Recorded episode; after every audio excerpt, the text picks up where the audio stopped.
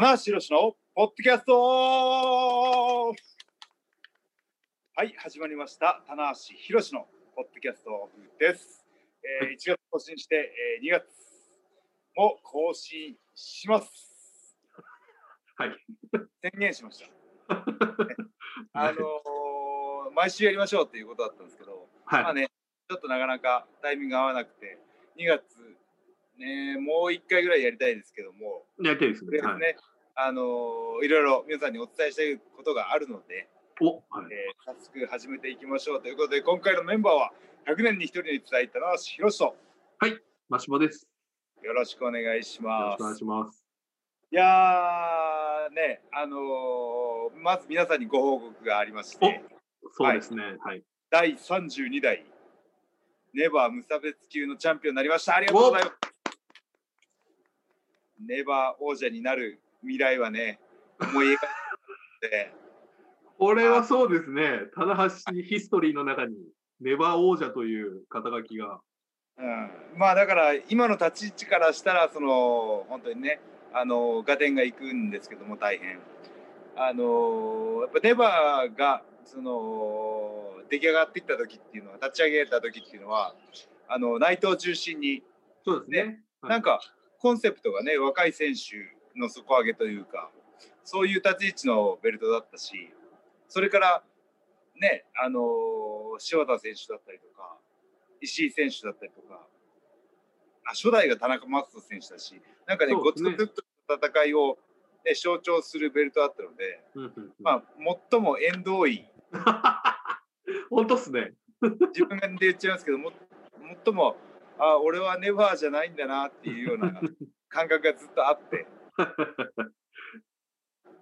ネバーから最も遠い男がネバーを取ってしまったので、どうどういうそうですね。でも。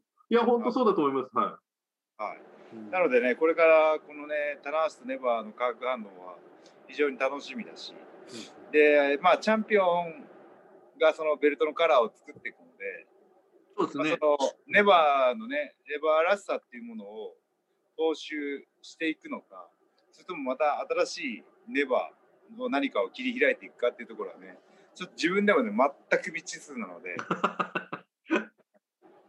棚橋かけるネバーイコール未知数みたいなところでね そうですね。まあちょっと、一応ね、ちょっとあれです。まあその乱入はされて、ちょっと次の相手がなんとなくは想像はつきますけど、はいまあ、でもちょっとこのね、防衛ロードっていう、ちょっとどうなるんだろうっていう感じありますね。そうですねどうなっていくのか全くうんあの僕自身わからないんですけどなんかこの何か面白くなりそうだなっていうワクワク感はあります。うん。はい。とこれはね、無差別級ですから、これ、田中さん、しかもベルトとしては。はい。無差別級じゃないですか。まあそうなんですよね。だからその、の、ツイッターで見かけたのかな？デスペラードがはい。やりたいみたいなこと言ってたんで、あそれも面白いなと思ってね。棚橋さんとデスペラードさん、これ面白いですね。見たことないですね。もうタナペラードが出ますよ。タナペラードがね。あタナペラードってなんだよ。はい。ーこれいやはねーで。もね、あの本当にね、嬉しかったんですよ。久しぶりのね、あのシングルの体感ということで。うんうんうんで、ね、2019年のドームでケニー・オメガに勝って GP 巻いてやられて、でその後はあれですね、ブリティッシュヘビー級以来はい。の、はい、ネバー王者。いわゆるザック選手とのね、あの、はいこう、あれ、何度もありましたね。はいはい。あれあって。いやーでもあの久しぶりにねコスチュームのこの腰回りの部分にうん。ベルトが戻ってくるとお、まあしっくりくるなっていうね。うんうん。まだリング上では巻いてないんで。すそけどうですね。えー、あれ、一回ぐらいやっぱちょっとこう、巻いてみたんですけど、ご自分でちょっと。どんな？あ巻いてみますか巻いてみまし先た。日あの先日あのーちょっとしたテレビの撮影の仕事があって。お、はい。それでまあ巻いてはみたんですけど。うんうんうん。まあリング上で巻くかどうかはまだ決めてないですね。あ、なるほど。はい。うんうんうん。というのもあのーベルトを取った後に柴田選手から連絡があって。お、ははい。柴田勝頼さん選手から。い。ははい、その田中おめでとうと。うんうんうん。ねあの今柴田さんアメリカ行ってますんで。そうですね。まあでもあの方向性としては僕はネバーのベルトを巻かないでほしいと。へえ、面白い。でまあまあそのなんていうかって言ったらもっと上を目指してほしいと棚橋君にはもっと上を目指してほしいからって。ほそういうなんかすごいあの思いなんかなんなんですかね。愛のあるコメントをそうですね。柴田さんからもらったんで僕の姿勢としてはねその高木選手との対あの戦いも含めてねリスペクトも込めてもちろんま巻いてもいいんですけどはい柴田さんからそういう意見もああなるほどなっていうねところもあって、なるほまあ、今ね僕の中で大変葛藤しておりますど。そうですね。あの、巻く巻かないで葛藤してます田中さんの性格を考えると、多分結構巻きたい派じゃないですか、結構。そうですねあのあの巻くようにコスチュームデザインされてでますすよね。はい。確かに肩掛けで棚橋さんが入場するってあんま見たことがないんですよね。はい、肩からね肩にかけて入場するってあんまりないのでうんどうしようかなと思ってるんですけど、ん。はい。まあとあの これはいいですね。また次のね、大会でちょっと楽しみが増えましたね。そうです棚橋巻いあ あ、やっぱり巻いてきたみたいなね。その。なんかそんな映画のタイトルありますよね。ななんだ ありましたっけけ？なんか打ち上げ花火上から見るか横から見るかあ ありますね。下から見るか横から見るかですああります、あります。はい、岩井俊二さんのね。はネバーベルトい 腰に巻くか肩からかけるかみたい 肩掛けかもしれない。な全然うまくこないれ、いいですね。あの、いいですね。アンケート取りたいですね。あなたはどっちだと思いますか、うんはい。いやまあというわけでねあのネバー王者になったんですけども、はい。あのそのね対戦相手のやっぱ高木選手をねちょっとあの戦いも含めてね振り返っておきたいなと思ってね。おこれはね、田中さんのその日記では、約4週間一本勝負っていうね、書かれてました。そうですね。前哨戦がね長かったんですよ割と。うん。はい。1月6日のね東京ドームシティの後にそうですね。ねあのベルト挑戦して挑戦をぶち上げて、えー偽りじゃねえい偽りじゃねえよと。偽りだよとこうはい。先手を取られたわけですけども、はこのねあのタイトルマッチに向けての1ヶ月でだいぶねこうコメントのやり取りがあったんですね。それそれはねもう本当にね何言ってやろうかって。こうねプレイヤー側が楽しんでたというああ、はいはいははい、何を言ってもねうん響くんですよ。い。はい。そうですね。はい、はどういう切り返しとかこちらから何かこう発信したとしてもい。向こうの言葉をこううまく切り返したとしてもうん全部ね上手上手上手で返されるんですよ。ねマシンでこう。全部読まれたっていう。これはこれはねあのー僕のキャリア的になかなか経験がなくて。はいはいはい。はい、いつもこうねタイトルマッチを盛り上げようとして、あのー何かこうね危険球を投げるのは僕の役目だったんですよ。はいはい。はいたいねあのー僕が投げて向こうが打ち返すっていうところだったんですけど今回ね、あのー完全にこのネバー戦のネバーの前哨戦を引っ張っていたのは高木選手だったんですね。僕なんかもう何を言ってもこううまく盛り上げてくれるからあの 途中からね途中から言い方合ってるのかわかんないですけど途中から大船に乗ったような気持ちになって 途中あもう頼むわみたいな。これね、うまいなと思ってぜひよろしくお願いしますみたいな。前哨戦で大船に乗っちゃうっていうね、そうですね。あーまあでも高木さんも多分きっとそれは手応えがあったんじゃないですか、相当ね、そういう。はいあのーこれねあのーその現状をあのいろいろこう分析して考えたんですけどあの基本ね僕の意見ですけどプロレスっていうのはその当日来て、ね、その対戦する流れなんかを分かんなくても、うん陸上の戦いを見たらもう面白いじゃないですか。はいはいはい。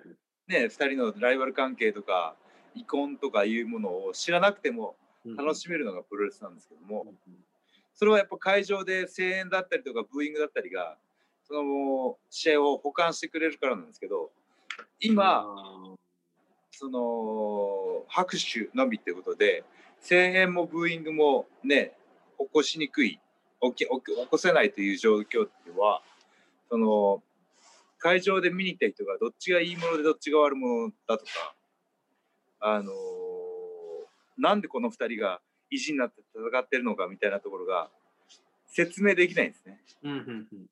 となると、うん。となるとそのそのリング上での戦いをどこで説明して補完するかとなると前哨戦とコメントなんですよ。なのでそのよりねこう毎日コメントチェックしてくれたりとかワールドを見てくれてる方々にとってこうタイトルマッチに向けて盛り上がっていくのに必要なのは試合後のコメントなんですね。うーん試合後のコメントがその当日の試合のタイトルマッチを補完するというこう新これもね新しいプロレスの形というかうんうんなるほどなるほど。絶対勝ちますとか、はいはいはい。はい、いらないんですよ。いらないってことはまあそうやって思ってたらいいんですけどうんうんうん絶対勝ちたいのはなぜかっていうはいはいはその次のい。はいところをねみんなみんなが聞きたいというかね。うんうんいや、はいそうですよね。その、棚橋さんもその、ね、レバーは俺にとって目的ではない手段だからっていう、これがまた一つのね、キーワードになって、その、これをまた次、あの、高木さんが自分の言葉で言い直すとか、そういうことがしょっちゅうあったわけですよね。そうですねだから一番最初そういった意味ではね一番最初に危険球を投げたのは僕なんですね。うん、はい。そうですね。はいピリッとしましたね、あれは。はい、そのネバーは目的ではなく手段だって言ってね、ちょっとあのなかなかかっこいい言い方す るな。この あのなかなかまあかっこいい。なんていうんですかねこれ深くこう咀嚼して考えないと言葉の意味も伝わりにくいというか、はいはい。うん、けどそのねあのそれでまず火がついたかなとはい。そう決思いますして軽んじて見てるわけではないんですけども、はいはいはい。はい。高木選手にとってはねそんなん言われたらきっとカチンとくるだろうし、うん。ね、この高木さんのお前にあるのは真心じゃねえ、下心だよって、これも、なんか非常にこうね、なんか、はい。おお、いい、なんかすごい的確だなっていう。はい、あの高木選手にね下心だって言われてうんうん。確かにと思っちゃった 自分でこう確認して、確かにみたいな、確かにっていう、おっしゃる通りですというね。はい。うん。いやそうですよ。おそういうところでねベルトへのこの熱量というか棚橋のがどれだけベルトに、はを取りたいんだっていうところをねうん。うんあのい段階を踏んで確認していくっていう意味ではうん。あのベルトへの僕の僕自身の距離感というか思いがそのこの1ヶ月はい。ね1ヶ月で変わ変化していったと思いませんか、あはいはいはい。ね最初は、はい。そのお目的ではなく手段だって言ってね、あくまでこうそのネバーへの距離感みたいなところを取ってたんですけどそのだんだんねこうチャンピオンの熱量に巻き込まれていくというか、うんね、コメントも熱を帯びていくというか、うんうんうんだからその1ヶ月あったことが逆に良かったのかなっていう。ああ、これじっくりと。これどっち勝つんだろうとかね。そうですね。間もこの2人どうなんだろうみたいなところがあのー1ヶ月ワクワクするっていうのは面白いな、その遠足みたいなもんじゃないかなと思うんですよね。はいはいはい。行くまでが楽しいみたいな。おやおおやつはどうしたらいいんでしょうかみたいなね。そうそう おやつはそうだな目的ではなく手段だみたいなね。わかんない。バナナはおやつに入るんでしょうかみたいなね。そういうそううんバナナ、バナナとも、バナナいいんだったら、プロテインもいいかなみたいな。バナナとプロテインは一緒に取りたいんで。あなるほど。プロテインはおかしいこそれ こんな遠足は嫌だじゃないですか。プロテインを持ってきてるっていう。こんなにすごい嫌です。プロテインはおやつに入る。はいだね。ねえまあでもね、あとその、まあ座れよっていうのもありましたし。ああ、まあ、それはありましたね。はい。まあ、あのーそこもね、あのーあれもね、マウンティングかましてやろうと思ったんですよ。はい。はい。その、まあ、コメント自体がね、しはいあのタイトルマッチへのコメント自体が、まあ、あのマウントの取り合いみたいなところがあるので、そうですね。そうですね、はいあのはいまあ、それが面白いんですけど、そうですね。はい。まあ、リング上でね、あのフルタイム30分引き分けで、で、最後の前哨あ、まあ、1個あ地方大会があったんですけど、はい。そね。その、ね、ネバーへの気持ちっていうのもだいぶ固まってたので、うんうんそれをまあリング上でね、ぶつけてと思ったんですけど、うんうんやっぱりそこでもね、一枚上手でしたねうん。はい。まあ座れよと。完全に俺のペースだと思ったんですよ。はいはいはいまあ、だって、まあ座れよって高木選手に言ったじゃないですか。はいはいそしたらメインに出てるはい6選手が座るっていう、ね、同時同時に座みんな座り出すっていう。全員、完全に全員着席上を掌握したんですよ、僕は。瞬間に。そうですね。6人座ってましたんで。ああ、確かにね。うん。それで、あのーそこでね、あのー完全に前哨戦で僕ペースに持っていきたかったので、はい。はい、このね、あのーてめえぶっ倒してやるとか、うんうん。お前のこういうとこがダメだとかじゃなくて、はい。もう全リスペクトというか、そうでしたね。はい。はうんもう愛してますだわと。俺と逆ベクトルに、逆に、逆のベクトルに全部振ったんですよ。惚れたよと、あとね。もうあれはね、ちょっとね、賭けだったんですけど、あその1ヶ月約1ヶ月あった前哨戦のその8割を切り捨てたんですよ。ああ、なるほど。はいはいはい。そっかそっか、その序盤のものをこう引っ張ってもよかったけど、序盤のねやり合ってきたこの構想とかも全部捨ててうんうん逆ベクトルにすごいわ。お前つはい。ででそまあその前哨戦のがなぜ必要かとかなぜ大事かっていうとこの心理的な揺すぶりをかけたいんですね。はい。でまあこれはもう僕からしたらあの前哨戦をあの優位で優位で終えるための仕掛けだったんですけどはい。切り返されちゃったんですよね。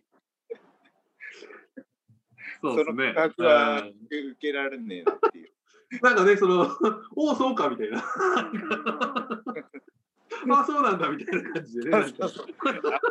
ネルトンネルトンのねあの大どん返しみたいなお前の告白告白には答えられねえんだというね。ごめんなさいと。うんごめんなさいと。秒秒で振られるっていうハッシュタグを見つけました。秒で振られるっていう。秒で振られる。はいはいはい。はいいやー、これは本あ当に見事ですよ。はいさすがだなと。はい。リング上でね何言ってくるかなんて分かんないじゃないですか。でそうですね。それを受けてはい。どう繰り返すかっていうのはやっぱりこう選手の技量なんですけど、ここは、これやっぱりあのー高木選手のレスラーとして育ってきたところが、あのドラゴンゲートの方が長いじゃないですか。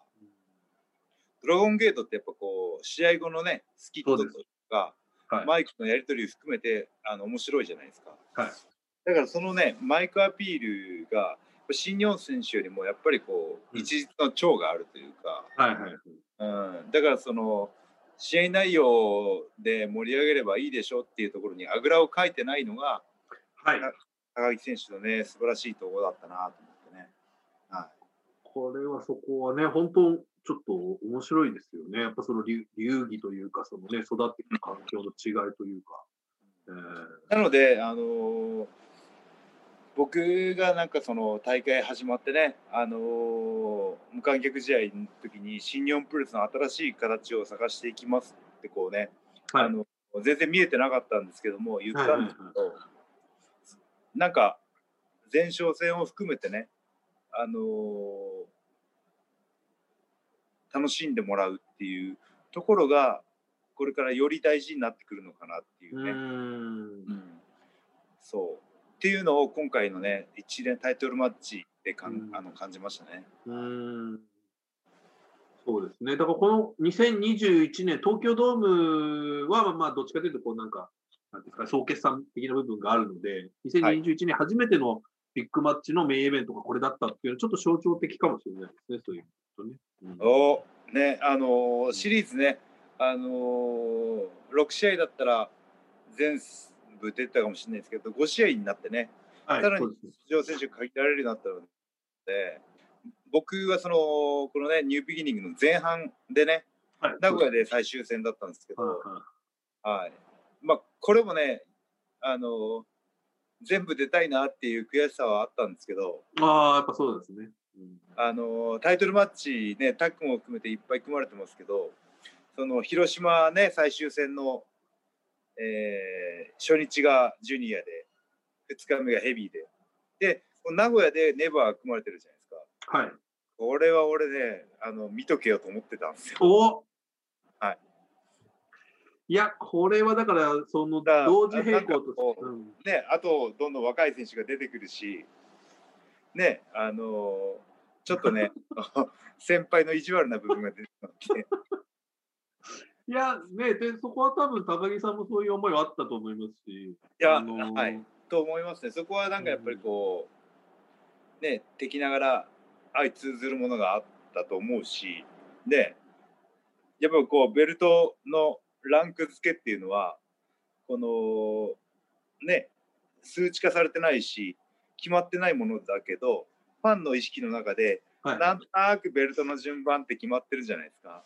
はい、でやっぱねそれをね試合内容でくあのねあの覆していくっていうのはやっぱこうネバーベルトを巻いてきたチャンピオンたちのずっとなんかそういう精神が宿ってるというかうん。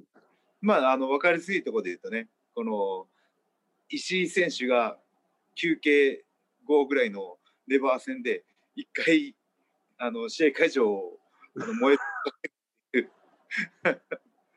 のをね僕は何回もね見てますんで。あの、盛り上げるっていうレベルじゃないですからね、もうね。燃え尽きるっていう。燃え、燃え尽きさせてしまうっていうね、一回。一回焼け野原っていうのはあるので。お客さんがもう完全に燃え尽きたっていうね。あの。ああ面白かったってこう。今日は面白かったなって。今日いいいい大会だったのにいやいやまだあの鮮明に残ってますからこれはね、これはやっぱ脅威ですよね、メインメイベントにとってはね、やっぱね。そうなんですよう。んあのやっぱ歓声がね、あのー一つのバロメーターとして、こうわーって盛り上がると控室まで聞こえてくるわけですよ。確かに。はい。え今誰試合やってんの？石井さんかってなるわけですよ。これは、あの新日本プレスあるあるっていうかね。あるある。る。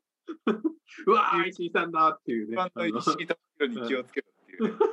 あの これはね、あのそれは僕がチャンピオン時代が一番多かったんですけど、あはい、僕がチャンピオンじゃない状態でも、あのやっぱそれはね、継続してるんですよ。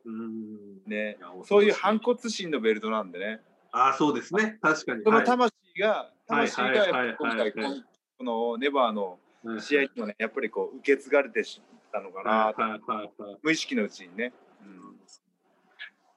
だから、そのじゃんけんじゃないですね、さ後出しじゃんけんじゃないです先出しじゃんけんみたいな。いや、そうですよ。もう俺はグー出しとくから、お前ら、チョキかパーか決めろみたいな。先先に場を荒らすっていうね。あのはいいや、でもそういう意味でも、まあ、その、なんていうその前哨戦はもちろんそうだったんですけど、はい。試合が、もうこれ、い、ろんなところでね、いや、関係者の方、僕何人からも、もうこれベストバウトでしょと。いう声もなもう何人からも聞いてますよ、そのいわゆるクロートの方というか、業界の、うん、これはでもどうでした？ちょっといや、もうあのー、前哨戦含めて、その試合のリズムというか、手応えはありましたね。はいはい、あこれ当日もっといけるなっていう気は。ああそうですか。はいはい、そういうのもあの前哨戦を含めて、うん、あの高木選手の狙いが全、僕の膝じゃないんですよ。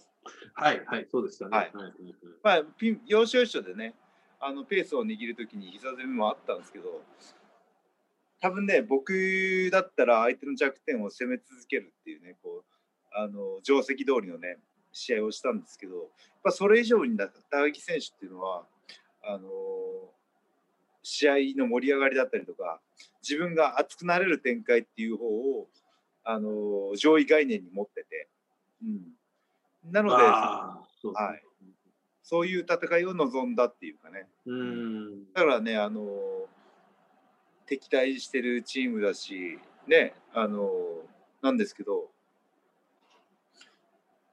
すごいなんかあの戦い、ね、前哨戦も試合当日もあの憎しみとかはなくて、あ。うん、ただひたすらこいつに負けたくないっていうこうスポーコンというかね、ただただ熱くなった試合でしたね。あもうそこに至るまで場はね完全に出来上がった感じでしたもんね、もうね。あとは戦うだけ。うん、であのーねこれファンの方のねおかげでもあって、そのやっぱこう試合後のねあの新日本公式のツイッターの試合結果とかねあの記事にツイートにファンの方のコメントってつくじゃないですか。はい、つきますね。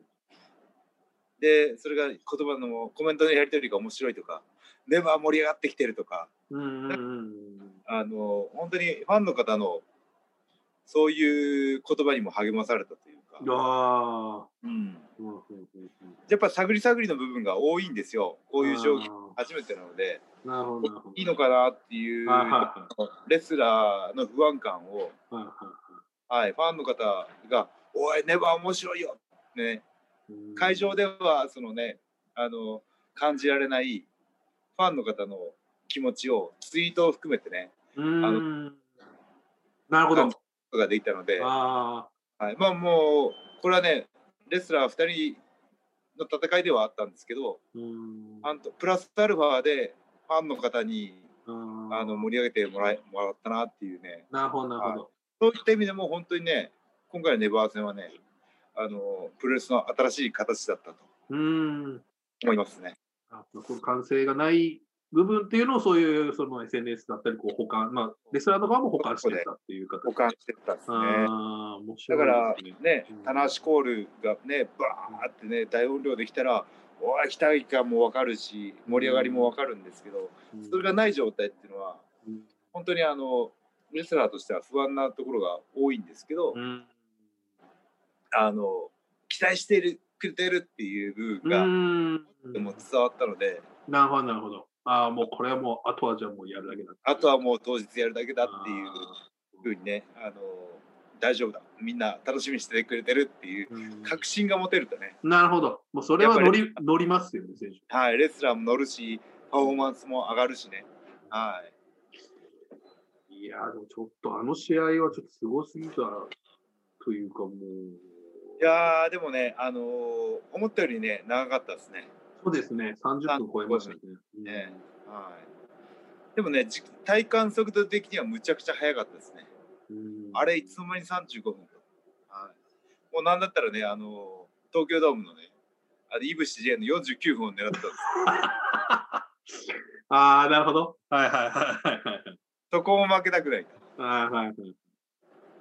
いやー。ネバーエンディングな試合を。ね、いや、と中盤とかはもうね、これどっちが勝つんだっていうのはずっと続いてました。はい、ちょっと田中さんもね、あの日経書かれてましたけど、メイドインジャパンのあ刺さり方とかとかは、僕はちょっと今回ね、会場行けなかったんですけど、飛び上がりましたね、やっぱり。はい、あのー、で後であの控室にいた選手にうん言われたんですけど控室の選手たちも飛び上がったらしいです。そうですよね。はい、いや、あれはすごい、ちょっと、ねえ、わー僕ね、あのーまあ、僕のミスというよりはうんなんかちょっとやっぱ不完全な形で落ちたみたいですね。ちょっとすっぽ抜けというかね。はいはいいやーあれはヒヤリとしましたね。かろうじてねうん首をぐっと引いた引いたんですよ。うんそしたら頭頂部ではなくてこの左側頭部から落ちたんですね。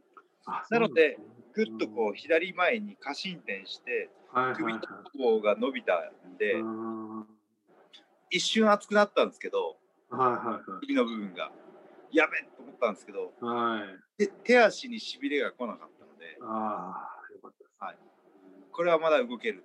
うんはいでこうリング上でね運の運のレフェリーがバッと駆け寄ってくるわけですよ。はいはいはいはいはい。はい、よくそういうシーンありますね場面見るじゃん。うんあの時大丈夫か？動けるか？って聞くんですよ。うんうんうん大丈夫ですってうん。はいっていうねやり取りがありましたね。うんいけますそれぐらい宇野さんから見てもはい、そうそうですよね。その心配するレベルというかね。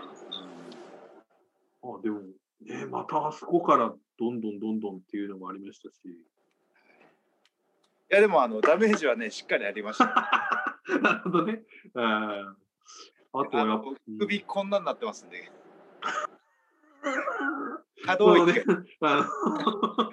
あの。後ろからた あの棚橋さんって呼ばれても振り向けない。っていうあ可動域がね、可動域。あの。こっから回らないといけないありましたけど。あの大阪の商店街にいるあのこの。人形みたいな話いやーでもね、あのーそういったアクシデントも含めアクシデントというかねそういった部分も含めてね、あのー2007年のうん棚橋後藤戦に近かったかなっていう。ああ、そうですか。えー。あれもなんかね後藤後藤選手に首からガーンと中盤落とされたのが一回あってなんかなんかこういうのでガンと、はなんか今思うとなんかそういうバズる試合というかああ、はい。こう節目節目になる試合だったかな。うん。今の形ににのプロレスの正解があるとしたらこれですよと。おお。いやでも本当棚橋2007年も棚橋後藤戦もはいはいはいはい。1200人っていうねはい両国史上最低の動員数だったんですけどすごい盛り上がったんですよ。いや、そうですよね。それでうんなんかそのああねエルボーの応酬だったりとか試合の組み立てだったりとかがあれが一つのトレンドになっていったので。ああ、なるほど。なんか要所要所でねキーターニングポイントになるネバー戦だったと思います。なるほどもうすごく怖い棚橋というか、はい。見れましたし。はい。怖い怖かったですか？いや、やっぱ結構膝攻めとかは、ああはい。わあここのちょっとえぐい棚橋というかね。そうですね。まああとはあのフィニッシュの部分で、うん、やっぱりこう考えたのは、はい。はい。その初対決でもあるので、最後こうハイフライはい。アタック、はいドラグ、ハイフライ成長っていうのは、初めてのパターンだったんですけど、はい。いや、僕はあのドラゴンはしびれましたね。ここで来るかっていうね、あれは。そうですね。まあ、あの、バーンと、あの、高木選手がね、こう、ダメージで起き上がったので、あこれはもう一丁なんかいけいかないとっていう、そういう流れもあったんですけど、うんあのいや、ドラゴンにドラゴンスープ。そうなんですよ。このね、ドラゴンが違いますから、お互いの。ドラゴン違いです、ドラゴン違いがありますから、に二大竜がね、いますから、ね。あねまああのまあ、そういった部分でね新しい棚橋もまだでなんですかねまだ伸びしろあるなと、ーうん。はい、っていう手応えを感じられたのでいやー、すごかったですね。ちょっと。はい、粘るね、棚橋うもね。お粘る土俵際でね。この粘りはやっぱりね、相当響きま響いてますよ、本当。いやーでもね、あのーね、僕はあんまり悲壮感はないんですけど、今回のネバー戦っていうのはね、やっぱりこう、僕の中でやっぱり角番だったんですね。おおはいはいお相撲さんっていうところの。はい。はい。はい。ね、まだまだ期待できるのか、もうダメなのかっていうね、そういうあのファンの中で棚橋を査定する試合だったと思う。うん。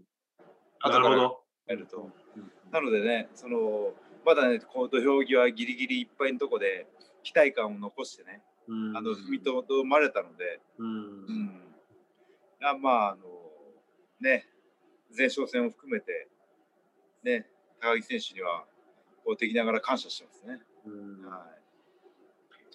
ね未知の部分をね引っ張り出してくれたというか。うん。でもそれってうんあのこう対戦相手のあの実力をこうぐっと引き出してで試合を盛り上げて、まあ最後に勝つのが一番いいんですけど、これでやっぱチャンピオンの戦い方だなと思って。あはい、なので高木選手っていうのはこうねドラゴンゲートでもね一番のベルト巻いてますし、でこれネバー戦線にいた選手なんですけど、僕ね GP とかねインターコンチの方にシフトしてもーうん。全然面白いなと思ったんですね。確かに。はい。そこにねまた対戦カードが新鮮になってくるし、はい。そうですね。うんねはい。というネバー振り返りでした。いや、だから、ね、さっきもお話出ましたけど、やっぱりこのネバー戦が真ん中にあるとシリーズ。はい。シリーズ真ん中にあるわけです、ね。これ、はね、はい。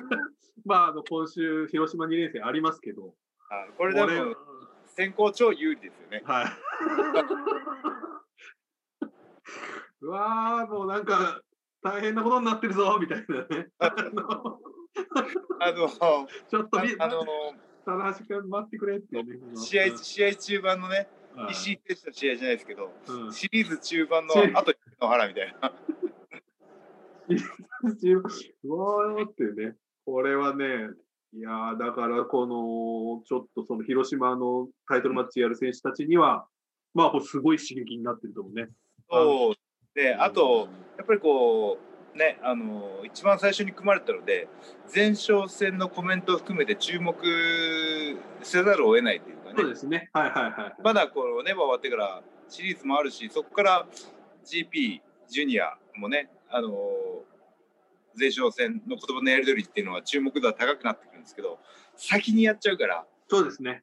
ファンの方はうんまずこっちに興味がね、はいはいはいあったんじゃないかなっていうね。はい。ね、だからそういう意味ではね、この、はいまあ特にやっぱりシングルっていう意味ではね、GP とジュ,、はいジュニア、あまあ、ニカ王座とジュニア選手、ね、ありますし。いやーでもね、あのーその GP とジュニアの話になりますけど、あのー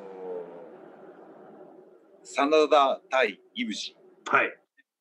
あのーまあもちろん前哨戦の言葉のやり取りっていうのはよりも、リング上はすごい素晴らしいんですよ。はいはい。はい。二人のね、運動能力も高いし、ね、あのーなんですけど、もう真田選手が、僕はもうミニマリストって。そうですね、ミニマリスト。はい。だからあんまりもうコメントは出しませんよみたいな、こう、もう煽ったりしませんというのをね、言っちゃってますんで、これね、これね、これも、ね、困りますよ、これ。僕もうベルト巻きたいだけなんで、あとは挑発しませんっていうね、これ困りますよね。これはトンチで言うとすごい、一級さん的な返しですよね、あの。そう、トンチ、トンチというか、だから、いぶしが大変なんですよ。あはいはい。当選者。当選者がそういう姿勢ってことは、チャンピオンあと盛り上げといてねっていう、こう、丸投げした状態なので、うんはい。という、だからかなと思ってね、いぶしが、あのージュニアのはい。ヒロムとはいはいはい。塔の真ん中にいる写真を見て、そっち振り切ったかと思って。あれはあれで、はいむちゃくちゃ面白むちゃくちゃ絵的に面白かったんですけど、確かに、そういう化学反応は起きてる可能性ありますよね、その。はい、もうね、真 田選手がそういう姿勢だったら、うんいぶしはいぶしなりの盛り方をはいはいはいは考えてるんだと思うのでね、チャンピオンの責任としてね。い。なるほど。うんうん12波にちょっかい出しに行くって、あれ最あれは今、僕の発想ではなかったですね。そうですよね。まあ、一番最初にそのヒロム選手が翔選手とね、対談したいっていう言い始めたのもちょっとびっくりしたんですけど、まさか そこにか二冠王者が絡みに行くっていうのは、ちょっと想定してなかったですね。ヒロムも、うんひヒロムとショーにも多分こう見えないプレッシャーっていうのがかかってて、はいはい。ね、あのヒロムなりに盛り上げていこうというね。うんどっちかっていうと、ショーもね、真田タイプというか、そうですね。はい。あまりこう、いろんな切り口からコメントを切り崩していくタイプではないので、はい、だから、あれですね、そのジュニアの盛り上がりの鍵はやっぱりチャンピオンのヒロムが握ってるかなっていう気も。しますし、はい。で、あのー真田がね、そうきっぱりそういう態度になってしまったので、いぶしの力量というか、はい、いぶしが進化してると捉えた方がいいかもしれないですね。ああ、なるほど。の知覚がもう芽生えてるっていう。はいはいはい。そうですね。その、こう、頭切り替えて違うこともやるっていうこと。そうですね。うーん。いやー。いやー、面白いですね。うんこういうあの、ね、前半でシーズンを終えて傍観者になってますんで、たあの、ああ、これこう来たかみたいな、ああ、なるほど。同業者であっても、非常に面白いですよ、見てて。確かにそのやっぱりその棚橋さんと高木さんのものをなぞってもやっぱりそれはちょっとねそれはちなんかまた違うっていう感じになっちゃうでしょうし、ではダメなのでね。うん、また全然変えてきたっていうのはねこれはちょっと。いや、同じやり方でやっても、このね、言葉の手だれ同士の、えらいって自分で言った。はい、手だれなんですけど、私が手だれですと高木棚橋の言葉のやり取りはなかなか超えれないですよ。あいいですね。まあそうですよね。あれだけでヒリヒリ感っていうのは高ね木選手、うまいっすもんだって。う。ん。ね。滑舌もいいし、確かに。ね。だから違う方法でね、いぶし攻めてきてるなっていう気がしうました。ね。ん。なるほどどうですか、うん、だから僕、あのー実はね、広島大会。お。2日目、あのー解説に呼ばれてますので、お。これ言っちゃっても大丈夫ですかね？大丈夫、大丈夫です。大丈夫ですか？はい。あ、はい。これは、しかも2日目。2日目の2冠戦をね、おー、これは楽しみですね。はい。ますので、はい。はいはもうね、あのー中立な立場とでコメントしようかなと、冷静に。はいだからこう試合の試合中何考えてるとか、い。はいはい結はい。構選手の気持ちの機微なんていうのは、はいはいはい。こう現役選手の方がよく分かるので、はい、本当そうですねなんかもううんその辺をね、その辺をお伝えできればなと思うし、うん。その IWGP へのベルトへの思いっていうのは、真田も相当強いと思うんですよ。はい。言わないだけで。はい。その辺のね、気持ちが、ね、当日、どれだけ出るかなっていうね、うーん。だから感じられるかなっていうところが、を楽しみにね、なるほどなるほど。解説したいと思います。なんかツンデレなんですよね。興味ないふりしてすごく巻きたいみたいな。そうですね。やっぱり、いや僕もこの間インタビューしたんですけど、やっぱりもう本当に IWGP、まあ、やっぱり、真田さんもやっぱりその、えー、二冠というよりはもう GP です。真田さんってあの日本新日本に来てから一度もシングルの体感がないんですよ。ああ。うーんもうね、あのー僕褒め褒めますけど、素晴らしいレスラーですよ。あ真田誠也。誠也じゃない。あ。真田 さんもうあのね全日本にいた頃もねもしあのこういう状況になってなければ全日本のトップになってたと思うし、うんうん。ね、それだけのビジュアル運動能力であの試合の組み立て全部持ってるんですよ。うんうん。はい、なのでその今たまたまねこうたまたまというかこう流れでねあのロスリンゴっていうチームに所属してねやっぱ内藤がリーダーでねそのチームの一員というね立ち位置が足かせになっていくかなと思うんですよね。おー。はい、もうあのそこに反旗を翻してもいいし、うん。はい、なんなんていうんですかねこのシングルプレイヤーとしてのうん。立ち位置次第なんですよね。うんトップ立てるかどうかっていうのは。うん。なので思い切ってねこうその正規軍側というかいいものになっても全然いいと思うし。あ。だから今後のね真田はそういった意味ではどう動くのかっていうのはやっぱりこうー楽しみ。うん。ねあのまだ岡田と同い年かな同世代なんでそうです、そうです。同い年ですね。はい。まだまだこれからの選手うなんで、んはい、ここからの真田の動きっていうのはすごく楽しみですね。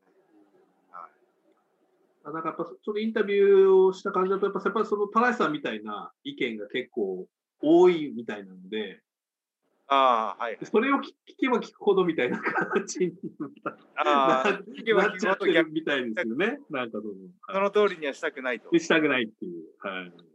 そういうやっぱりね、ちょっと、そうか。なかなか、真田誠也に戻してね、ほ本体復帰みたいなところはね、みんなが言われるんでしょうね。言われ、こうね、棚橋さん多分こう、いろんな人に言われれば言われるほどちょっとあんまりやりたくなってくなってくる。天の天の弱。天の弱的なね。その気持ちわかります。その気持ちすごいわかります。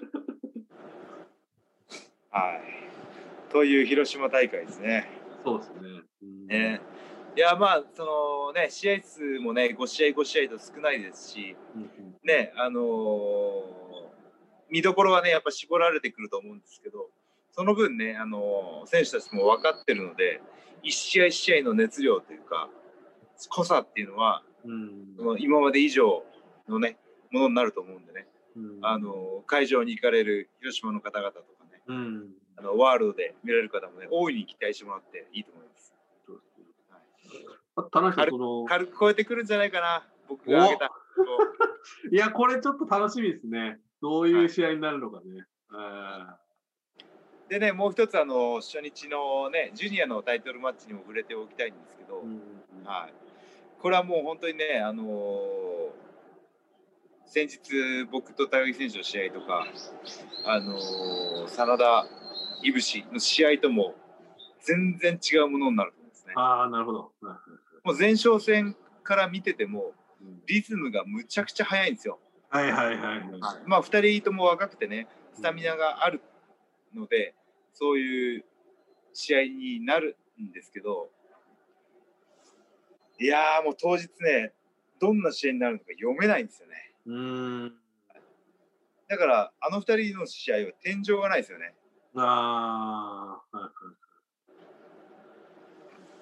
それがねあの期待感にもなってるしちょっとね怖さにもなってるというかねああ、なるほど。もう本当にノーリミットでいっちゃうんじゃないかという。そううんこれは、いやもう、ヒロム選手と翔選手はもう、ね、翌日の二冠戦めちゃくちゃ意識してるとももう言いまくってますんで、あこれこれもうそれは本人たちも言ってるんですか？言ってます。だから、二冠戦には負けない、はい。いや、おそらくその、あれじゃないですか。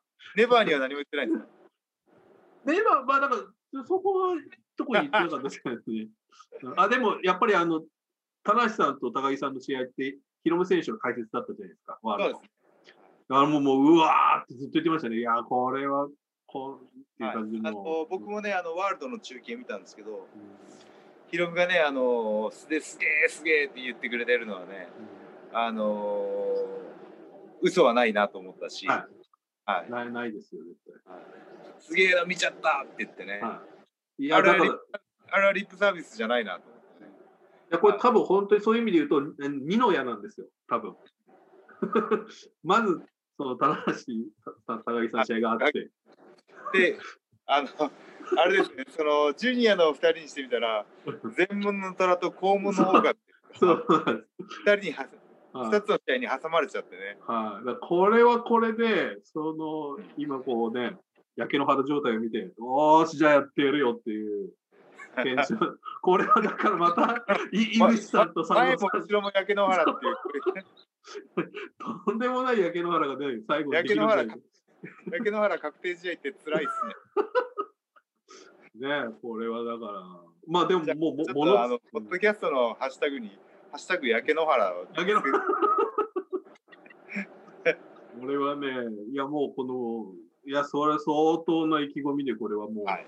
ね、メインイベントですから。でもね、レスラーっていうのは、うん、そういう逆境にこそ燃える、いやー、そうでしょうね。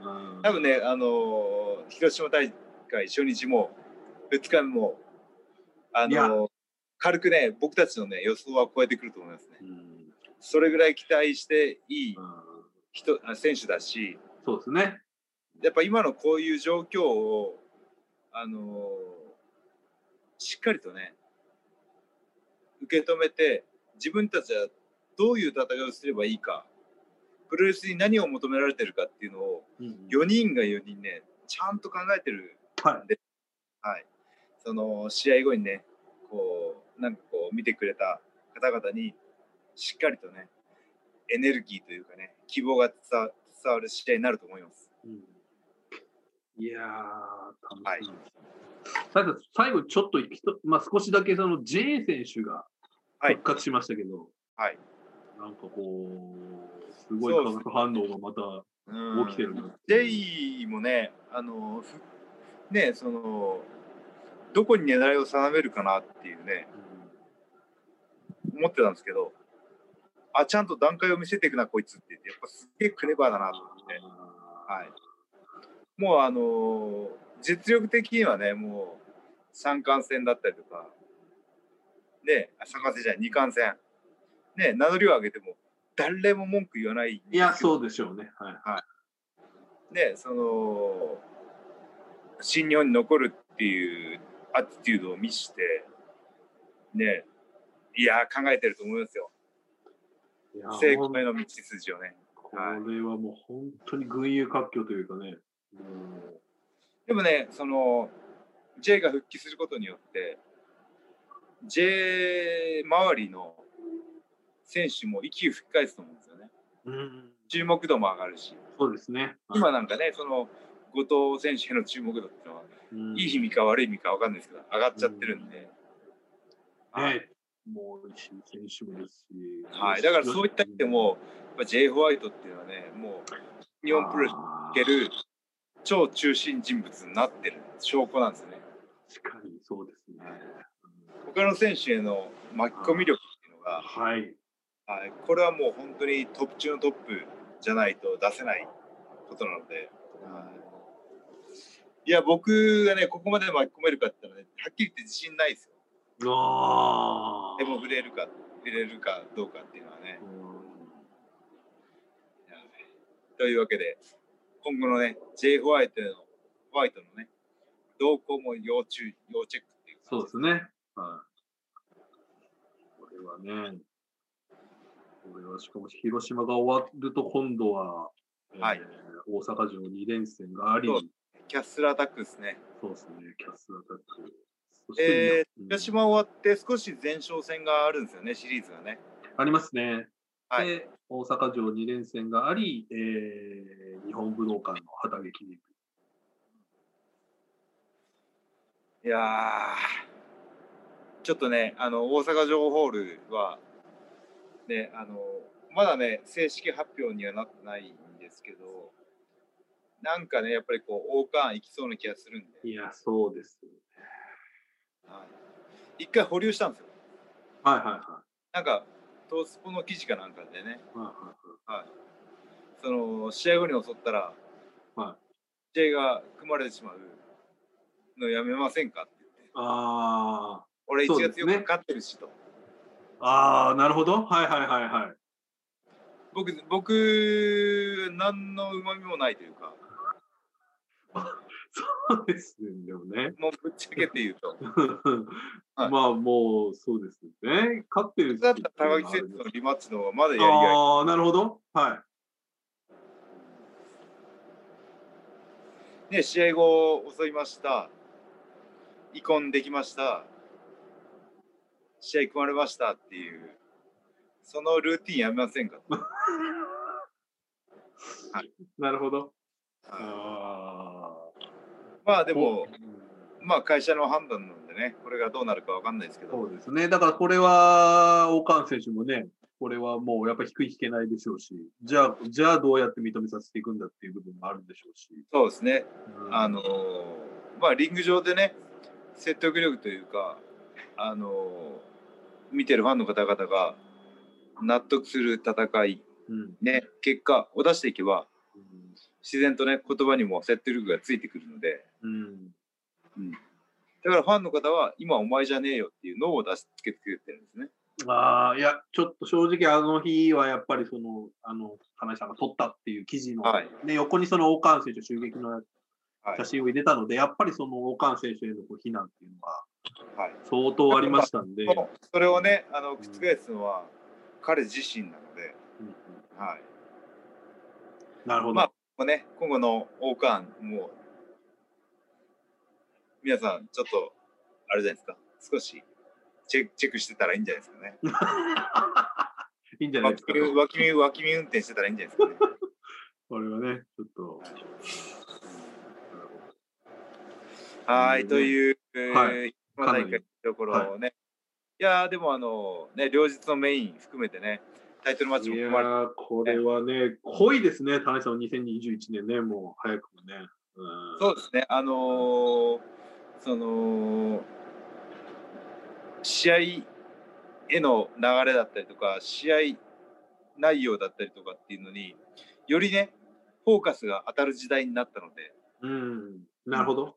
はい、今までこうね、会場の歓声、ノリで雰囲気を楽しむのが、プロレスのの一つだったんですけども、あ醍醐味だったんですけど、その次は何で楽しむか言ったら、このその心理的な選手の機微の動きをね思思んばかったりとかあの試合内容をよりフォーカスしたりっていうねところでねファンの方がだんだんこうプルスの楽しみ方を自然にシフトチェンジしてってるんじゃないかなっていうね、ところはあるし、あるしそれをレスラーはもう素早く感じ取って、そっちにあのこう誘導していくっていう作業はこれからこのジャンルをねあのより楽しんでもらって存続させていくためには必要なスキルになってくると思いますね。いや、でも確かに、やっぱり、はい、また取材しててもやっぱそう。まあ、米一はい、もう僕はやったんですけどね。やってやった感がね。あのはいもう、もうタイトルマッチを。そうですね。とりあえず、もうちょっともね、あの時間がありそうですからね。はい次が。今でね、まあそこの辺も含めて言ったからには盛り上げますので、お決まったら、はい。はい、まあそこのネバーのところもね、期待していただいてというお、わかりました。はい。で、もう1時間ぐらいですか？そうですね、もう結構経ってますね。はい。もうそろそろ1時間になりますね。えーもう2時過ぎ、はい。ちょっと過ぎた。はじゃあ今回はこれぐらいにしておきましょうかい。ね。はい。ありがとうございます。あんまりこうね、1回にこう熱量つきすぎると、はい1ヶ月開かないと、ポッと来てるか分からないっていうね、逆効果な部分もありますんで。はい。そうですね。はい、というわけで、あの新日本プロレス選手一丸となって、ね、スタッフ一丸となって頑張っていきますので、ファンの皆様、えーぜひね、えー注目して楽しんでてくださいということでというわけで、えー予告です。お、予告。はい。予告、えー告知です。あ、告知ね。そうですよね。予告じゃなかった。予告ってなんかあったかな、はいはいえー、マーシーなんかあります？か告知は。まあやっぱりその多分ねこれはもう直前でもうすぐ出そうと思うのであの広島はやっぱり、ね、ありますんで、はい。ぜひちょっとそちらの方を皆さん楽しみにしていただけるというあと僕個人の告知としては、うんうん。あの闘魂ショップのスタッフからおあの商品局の方からお新しい T シャツのデザイン考えてくださいって言われてます。あのあどこんなこのシャツがこんな T シャツが欲しいよみたいなアイデアをくれたら、僕ねあの基本的に好きな T シャツの感じっていうのはもう決まっちゃってるんで僕結構ロゴとかシンプルなあになっちゃうんで。ーこれはなんか、こんなねキャラクキャラクターとか写真の T シャツとかねなんか大きい文字とかなんかこうねアメリカカレッジ風とか何でもいいんでなんかこう皆さんから欲しいおいいじゃないですか。はい。なんか欲しい T シャツのデザインっていうかねあ、いいですね。少しヒントをくれたらおまたね新しいアイデアも浮かんでくるとぜひぜひちょっとね、皆さはいんちょっとツイッターとかのメールフォームの方にちょっとアイデアをいただければ。はい。ありというわけでありがとうございます、がとうございました、田中さん。き続き新日本プロレスを楽しんでくださいということで以上棚橋宏のポッドキャストオブでした。